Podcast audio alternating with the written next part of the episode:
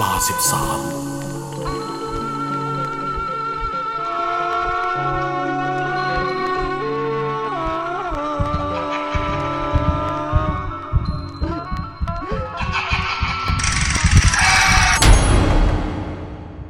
เจอดี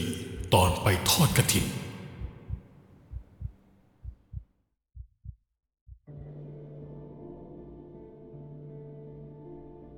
สวัสดีครับ ผมชื่อโอม ตัวผมเป็นพนักงานในสถานที่ราชการแห่งหนึ่ง ผมมีประสบการณ์ที่อยากจะถ่ายทอดให้ทุกคนฟัง มันเกิดขึ้นในช่วงที่หนึ่งเลยครับ คือผมกำลังดวงตก และพยายามเดินทางเข้าวัดทำบุญ และอย่างที่สองคือ เป็นคนมีเซนส์อยู่แล้ว เคยมีหมอดูท่านหนึ่งบอกว่า ตอนเด็กๆมีเพื่อนพิเรนเอาขี้เถ้าเผาศพมาป้ายตาผม ซึ่งตรงนี้ผมจำได้เพียงหลางๆว่าเคยมีเกินเหตุการณ์อย่างนั้นจริงๆ แต่โตมาเพิ่งจะสัมผัสได้ มีหลายครั้งในชีวิตที่ผมไม่เคยลืม แต่เรื่องที่จะเล่า มันเป็นเหตุการณ์ที่น่ากลัวลำดับต้นๆ ตั้งแต่เคยพบเจอมาแล้วล่ะครับ ซึ่งเรื่องนี้เกิดขึ้นมาตอนที่ผมกับเพื่อนในที่ทำงาน เราเดินทางไปทอดกระถินที่วัดแห่งหนึ่งทางภาคอีสาน วัดนี้อยู่ห่างจากตัวเมืองมากพอสมควร เส้นทางค่อนข้างทุลักทุเลและเปลี่ยว ระหว่างทางขาไปและขากลับ ก็มีทั้งเรื่องราวแปลกๆและสยองขวัญ เกิดขึ้นตามลำดับ รวมถึงเรื่องภายในวัดทำให้ต้องหยิบยกมาเล่าต่อจากนี้เหมือนกัน เริ่มจากที่พวกเราเมารถทัวร์ไปทอดกระถิน โดยก่อนถึงวัดแห่งนี้ บรรยากาศค่อนข้างเงียบ และบนรถก็มีหลายคนนอนพักเอาแรงปัจจัย คือหนึ่งในพี่แผนกแกก็ทักขึ้นมาว่า ให้แวะรับหลวงพ่อท่านไปด้วยดีไหมเพราะนี่ก็ค่ำมากแล้วทำไมท่านยังไม่กลับไปถึงวัดอีกคำพูดปัจจัยทำให้พวกเราต่างเปิดม่านรถแง้มออกมาดู ว่าปัจจัยเห็นพระท่านอยู่ตรงไหน แต่พอเปิดออก ก็ต้องเอามือปิดปากปัจจัยไว้ว่าอย่าทัก เพราะจริง ๆ แล้ว ปัจจัยก็เป็นคนประมาณนี้แหละครับ ชอบพูดทัก คือเป็นคนปากเร็วอยู่เสมอ ปัจจัยก็บอกว่าเมื่อกี้เห็นยืนอยู่ข้างๆทางอยู่เลย ซึ่งไม่มีใครเห็น อย่างที่ปัจจัยพูดสักคน แต่ผมเห็นนะครับ แต่ที่ผมเลือกเงียบ เพราะไม่อยากทักและรุ่นน้องที่สนิทกับผม ก็ชื่อว่าป่วย ก็สกิดถามผมว่า ผมเห็นเหมือนปัจจัยไหม ผมก็พยักหน้าประมาณว่า เออ รู้กัน ซึ่งผมคิดว่าที่เห็น ไม่น่าจะใช่คนแล้วแหละ เพราะที่ผมเห็น เป็นพระที่สวมจีวรแบบเก่าๆขัดๆใบหน้านี่เลือดท่วมเลย ซึ่งในมือพระท่านอุ้มบาดแตกเอาไว้ ใจตอนนั้นผมเสียไปเลยครับ แต่ผมก็เงียบเอาไว้ ตั้งใจว่าจะเล่าให้บวยฟังตอนที่ถึงวัดแล้วพอเข้ามาถึงวัด ก็เป็นเวลาเกือบสามทุ่มแล้วนะครับ โดยลุงบุญ คนดูแลวัดกับแม่ชีท่านหนึ่ง ซึ่งผมไม่ทราบชื่อ ก็ใจดีอุตส่าห์เตรียมเสื้อเตรียมก่อน เอาไว้ให้พวกเราปูนอนในศาลา ตรงที่เรานอน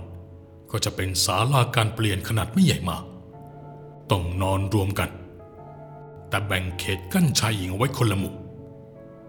ซึ่งก็ห่างกันประมาณหนึ่ง เลยดูไม่น่าเกลียดอะไร ผมและทุกคนที่มาถึง ก็พากันขนกระเป๋าขึ้นไปบนศาลาวัด จากนั้นก็กางมุ้งนอนกันอยู่บนศาลาพอก่อนจะนอน ผมก็เล่าเรื่องที่เห็นก่อนถึงวัดให้บวยฟัง ซึ่งตอนนั้นนอกจากบวยแล้ว ยังมีคนอื่นร่วมฟัง พอได้ยิน ก็เอาไปพูดต่อๆกันว่า สิ่งที่ป้าใจเห็น คงไม่ได้พูดกันคำๆซะแล้ว ซึ่งด้วยความที่บวยเป็นคนในพื้นที่ บวยเองก็เล่าให้ฟังว่า คงจะเป็นดวงวิญญาณของหลวงพ่อ ที่เคยจำวัดอยู่ที่แห่งนี้ เรื่องนี้เกิดขึ้นมาสี่ปีก่อน ท่านเดินทางออกไปบินทบาทในเวลาเช้ามืด และด้วยความที่ฟืนไฟไม่มีแล้ว ตรงจุดนั้นเป็นทางโค้งซึ่งทำให้รถกระบะซิ่งคันหนึ่ง ซึ่งไม่ใช่คนในพื้นที่ เขาก็ไม่ชำนาญทางด้วย และก็ขับรถซิ่งมาด้วย จึงขับรถแหกโค้งไปชนหลวงพ่อรูปนั้น เสียชีวิตคาที่ ที่เรียกว่าอัดกอบปีตรงต้นไม้ตรงโค้งเลย สร้างความเศร้าใจให้ชาวบ้านไปนานสองนาน ซึ่งตอนที่ชาวบ้านเข้ามาดู ก็เห็นว่ามือพระท่านยังอุ้มบาดไปแน่น แต่บาดนั้น แตกออกเป็นสองส่วนนะครับ ในคืนก่อนนอนทุกคน ในคืนก่อนนอน ทุกคนพยายามสวดมนต์แล้วหลับกันไปได้ ในคืนนั้น ก่อนนอนทุกคนพยายามสวดมนต์แล้วหลับกันไปได้เพราะความเพลีย และเพื่อเตรียมงานทอดกฐินในวันพรุ่งนี้ด้วย พอผมนอนไปได้ชั่วโมงกว่า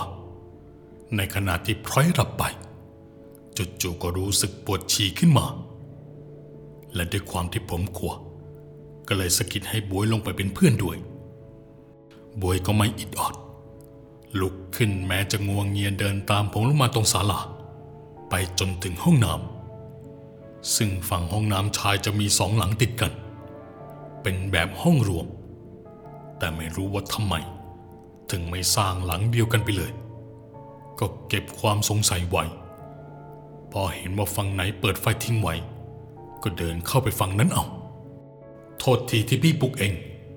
เดี๋ยวพี่รีบเข้าไปไม่นานหรอก โอเคพี่ ในระหว่างที่ผมกำลังยืนทำธุระผมก็รู้สึกว่าตัวเองเหยียบผ้าอะไรไม่รู้สีดำๆ จากนั้นก็เห็นชายคนหนึ่ง เดินเข้ามาในห้องน้ำเขาทำท่าเหมือนหาอะไรอยู่ จากนั้นก็รีบเดินออกไป ซึ่งผมจำลักษณะของเขาได้ เป็นผู้ชายผมหยักศก ผิวคล้ำสูงประมาณร้อยเจ็ดสิบเขามีไฟใหญ่ๆอยู่บนโหนกแก้ม ผมก็เอะใจ เขาเข้ามาทำอะไร ในขณะที่ผมยืนชะงนจู่ๆผู้ชายคนนั้น ก็ชะโงกหน้าแอบมองเข้ามาที่ผม ผมเห็นเป็นใบหน้าเขาแค่ครึ่งเดียว แต่ผมจำได้แม่นยำก็คนเดิมนั่นแหละ ผมจึงรีบทำธุระให้เสร็จ แล้วเดินไปล้างมือ ตอนนั้นเขาเดินสวนเข้ามาข้างใน แล้วก้มเก็บอะไรไม่รู้ตรงโถปัสสาวะ ผมก็เห็นว่ามันคล้ายๆหมวกแก๊ปแบบเป็นผ้าบางๆสีดำๆแล้วตอนนั้นเสียงของเจ้าบวยก็ดังขึ้น ถามผมว่าเรียบร้อยหรือยังผมไม่ได้ใส่ใจ รีบเดินออกไปหาบวยจำได้ว่าคืนนั้น ผมได้นอนริม แล้วบวยก็นอนติดกับผม ในตอนที่พ้อยหลับไป ผมเหมือนกึ่งหลับกึ่งตื่น ได้ยินเสียงคนนั่งคุยกันอยู่ตรงฝั่งปลายเท้า ผมพอจับใจความได้ประมาณนี้ ใช่เหรอ หลานยายจันจริงๆเหรอพ่อหนุ่มคนนี้น่ะเหรอ ฉันว่าใช่ เคยเห็นตอนตัวกระเปียก ตอนเด็กขึ้นหน้าจังโตมาทำไมมันขึ้นหน่าเกลียดและพอผมค่อยๆลืมตาขึ้นมอง ผมกลับไม่พบว่าใครนั่งคุยกันอยู่ในเวลานี้ ผมหลับตาลงนอนไปได้อีกสักพัก ก็ได้ยินคนคุยกันทนองนี้อีก ผมจึงลีตาแอบดู ปรากฏว่าผมเห็นยายแก่ๆสองคน นั่งอยู่ที่ปลายเท้าแล้วชี้มาทางบวยทำให้ผมเข้าใจว่า ก็คงจะพูดถึงบวยที่เป็นหลานยายจันมัง ผมเก็บความสงสัยนี้ไว้ หลับตาลงต่อเพราะความง่วง จากนั้นไม่นาน ผมก็ได้ยินยายทั้งสองพูดอีกว่า เขาตื่นแล้ว ผมจึงลืมตาขึ้นมองเขาว่า ครั้งนี้ยายน่าจะหมายถึงผม แต่ผมลืมตากลับไม่เจอยายทั้งสอง ทีนี้ผมเริ่มมั่นใจว่าที่ผมเห็นนั้น มันคงจะไม่ใช่คนแล้วแหละ เพราะไม่มีทางเลยที่คนอายุมากขนาดนั้น จะเดินหายไปเร็วขนาดนี้ ผมจึงได้แต่นอนกลุ่มโปงให้ตัวเองรีบหลับไป จนกระทั่งเช้ามาบวยถามผมว่าเมื่อคืนผมเห็นเป็นอะไร ทำไมเอาเท้ามาลูบๆข้างๆเท้าบัวทั้งหลายครั้ง ผมจึงเล่าว่าเมื่อคืนผมเห็นอะไร พอถามว่าบวยรู้จักยายจันหรือเปล่าบวยก็ตอบทันควันเลยว่าไม่รู้จักได้ยังไง ท่านเป็นยายของบวยเอง ผมก็เลยถึงบางออก วิญญาณทั้งสองตนเมื่อคืนพูดถึงบัวจริง แต่ก็หาคำตอบไม่ได้ว่าทั้งสองคนเป็นใครบวยเองก็เดาว่าคงจะเป็นเพื่อนรักของยายจันท ที่เสียชีวิตไปเมื่อนานมาแล้ว เมื่อก่อนผู้ใหญ่เอ็นดูบวยมาก เพราะตอนเด็กบวยขี้ออด ตัดภาพมาตอนที่เราทุกคนกำลังจะกลับ ก็ได้มีการยืนถ่ายรูปหมู่เป็นที่รึกกันก่อนกลับ และมีบางอย่างที่ทำให้ผมสุดตา นั่นก็คือชายคนหนึ่ง ซึ่งยืนแอบอยู่ใต้ต้นโพเหมือนเขารู้ว่าผมแอบมองเขาอยู่ แต่การมองของเขา คือการแสดงออกว่าไม่ชอบผมเลย แววตาดูโกรธเหมือนว่าผมไปทำอะไรให้เขา และพอผมมองดูดีๆ ก็จำได้ทันทีเลยว่า เขาคือผู้ชายที่ผมเจอในห้องน้ำเมื่อคืน และสักพักเขาก็หยิบหมวกแก๊ปสีดำขึ้นมาสวมเอาไว้ ในขนาดเดียวกันป้าใจ ก็ถามผมว่าผมมองอะไรทำไมไม่มองกล้องอีก แกก็ทักผมแบบคำๆนะ แล้วยังทักอีกว่า มองเห็นผีที่อยู่ใต้ต้นโพดอกน้องอมจากนั้นก็หัวเราะไปหยอกๆแต่พอผมมองผู้ชายคนนั้นอีกครั้ง ผมก็ไม่เห็นเขาแล้วนะครับ ผมก็เลยเลือกไม่ใส่ใจ รีบกลับขึ้นรถพร้อมกับพวกพี่ๆซึ่งตอนนั้นก็เป็นเวลาราวๆหกโมงเย็นแล้ว แต่ในระหว่างความสนุกสนานบนคณะทัวร์ก็ปรากฏเป็นสายตาคู่หนึ่ง จ้องผมมาจากแถวเบาะด้านหน้าซึ่งผมจำได้ดีว่าเป็นคนเดิมพอผมเห็นอย่างนั้น อย่างแรกคืองงว่าเขามานั่งกับเราได้ยังไง อย่างที่สองคือเบาะหน้านั้น มีคนที่นั่งอยู่เป็นพิติกพี่อีกแผนกหนึ่ง และเขาจะไปนั่งซ้อนได้ยังไงทำให้ผมรู้แล้วว่า นั่นต้องเป็นผีอย่างแน่นอน จากนั้นผมก็อธิษฐานในใจว่า ขอให้ต่างคนต่างอยู่ บุญกฐินในครั้งนี้ ผมขอให้เขามารับไปด้วย ไม่นานผมก็เห็นว่าเขาหายวับไปเลย แต่ผมหันมาเจอเขาอีกทีคือเขากำลังไต่สีขาอยู่บนเพดานรถ แล้วก็ตะคอกใส่ผมว่า มึงเหยียบหมวกกู ตอนนั้นผมตกใจมากพยายามนึกว่าผมไปเหยียบหมวกเขาตอนไหน แต่ก็มันนึกขึ้นได้ว่า ตอนผมไปเข้าห้องน้ำผมคงเหยียบหมวกเขาจริง ๆ แต่ผมไม่รู้ว่าเป็นหมวก เข้าใจว่าเป็นเศษผ้า จากนั้นผมก็ยกมือไหว้แล้วบอกกับเขาว่าถึงกรุงเทพเมื่อไหร่ ผมจะซื้อหมวกใบใหม่แล้วทิดไปให้ จากนั้นผมก็ได้ยินเสียงของป้าใจกรีดลั่นรถเลยครับ หลังจากนั้นผมก็วูบหมดสติไปด้วย ตื่นมาอีกทีผมก็เห็นว่า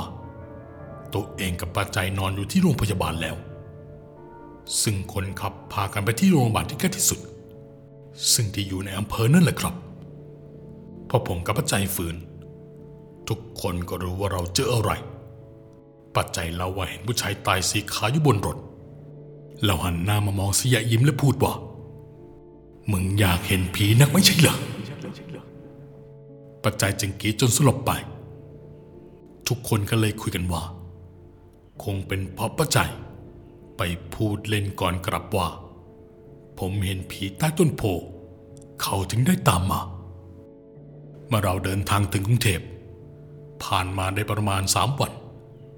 เจน แฟนของผม ก็บ่นผมเวลาผมกลับบ้านมาทีไร จะได้กลิ่นเหม็นเน่าตามตัวมาตลอด ยิ่งตอนเวลานอน เหม็นจนอยากจะอาเจียน และเจนคิดว่าผมไม่ได้สระผมหรือเปล่า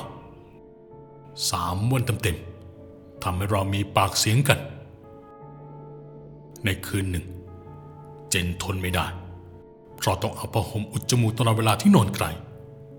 ทำให้เจนแอบเอาไปนอนที่โซฟาชั้นล่าง เจนละวันนอนนอนอยู่ ก็เห็นเงาผู้ชายเดินขึ้นบันไดไปบนบานเจนมองดูภายใต้ความมืด รู้ทันทีว่าไม่ใช่ผม แต่เจนเข้าใจว่าเป็นโจรพอเงาดำนั้นเคลื่อนผ่านไป เจนจึงรีบรู้และโทรหาผม แต่ผมปิดเสียงไว้จึงไม่ได้ยิน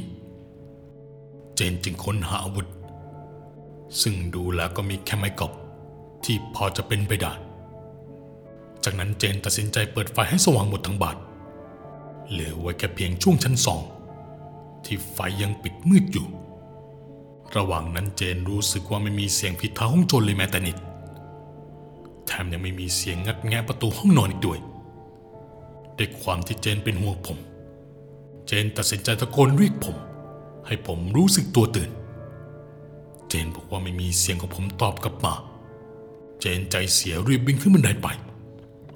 แต่ก็ไม่เห็นว่าโจรหลบอยู่มุมไหน เจนตัดสินใจผลักประตูห้องเข้าไปดู พร้อมตะกดสวิตช์ไฟในห้องนอน ทำให้เจนตกใจแทบช็อก เมื่อเห็นว่าชายปริศนาคนหนึ่งกำลังยืนจ้องผมอยู่ตรงหัวเตียง แต่เมื่อเขาเห็นเจนเข้ามา เขาก็ชี้หน้าแล้วบอกว่า บอกแฟนมึงให้ทำตามสัญญาด้วย ไม่งั้นกูจะเอามันไปอยู่ด้วย แล้วร่างนั้นก็อันตรธานหายไป พอตื่นขึ้นมา ก็เห็นว่ามีหมวกสีดำ ที่ขุนตามมากๆตกอยู่ข้างเตียง ผมจำได้ทันทีว่าเป็นหมวกของวิญญาณตนนั้น เขาโกรธที่ผมเหยียบหมวกเขา ฟังดูอาจจะเหมือนตลกนะครับ ที่มีผีมาทวงหมวก แต่ผมบอกเลยว่าจริง ๆ มันมีเรื่องอะไรมากกว่านั้นทำไมวิญญาณตนนี้ จิตถึงอยู่ติดกับสิ่งของ ผมจะเฉลยต่อจากนี้ พอรุ่งเช้า ผมเข้าปรึกษาบวยด้วยความที่อยากรู้ว่า วิญญาณตนนั้นเป็นใคร บวยก็เลยติดต่อไปหาลุงบุญ คนดูแลวัด ลุงบุญเล่าให้ฟังว่า ผู้ชายที่ตามผมมาชื่อเข้มเป็นเด็กวัด เข้มติดหนี้พนันอยู่มาก จนเขามาทวงถึงหวัดยู่หลายครั้งไม่มีชัย และด้วยความพยายามหนีหนีทำให้ต้องอำพรางโดยการใส่หมวกอยู่ตลอดเวลา ตอนนั้นจิตตก ต้องสวมหมวกตลอด ไม่มีวันไหนที่ถอดออกเลย สุดท้ายหนีไม่รอด ถูกฆาตกรรมอยู่ในห้องน้ำวัดนี้ ซึ่งหลังจากนำศพออกมา ทางวัดก็ปิดตายห้องน้ำชายหลังนั้นคำพูดของลุงบุญทำให้ผมกระจังกระใจว่า คืนนั้นผมเข้าห้องน้ำที่ถูกปิดใต้เอาไว้ ซึ่งผมไม่รู้จริง ๆ ว่าทำไม ถึงเข้าไปได้ทั้งที่มันล็อกอยู่ด้านนอกบวยเองก็งง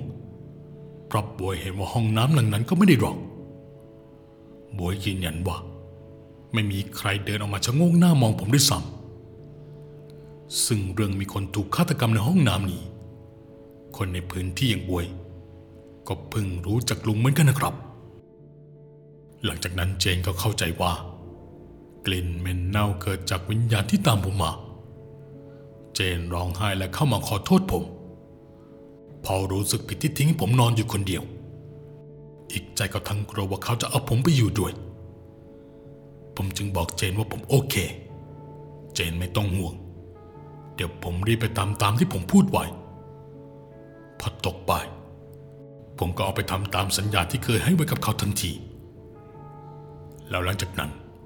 เขาก็มาขอบคุณผมในฝัน ที่ผมพยายามทำตามสัญญา และหลังจากนั้น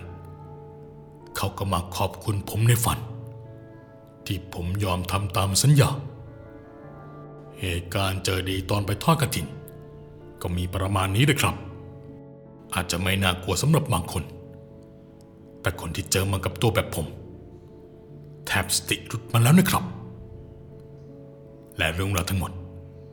ก็จบลงเพียงเท่านี้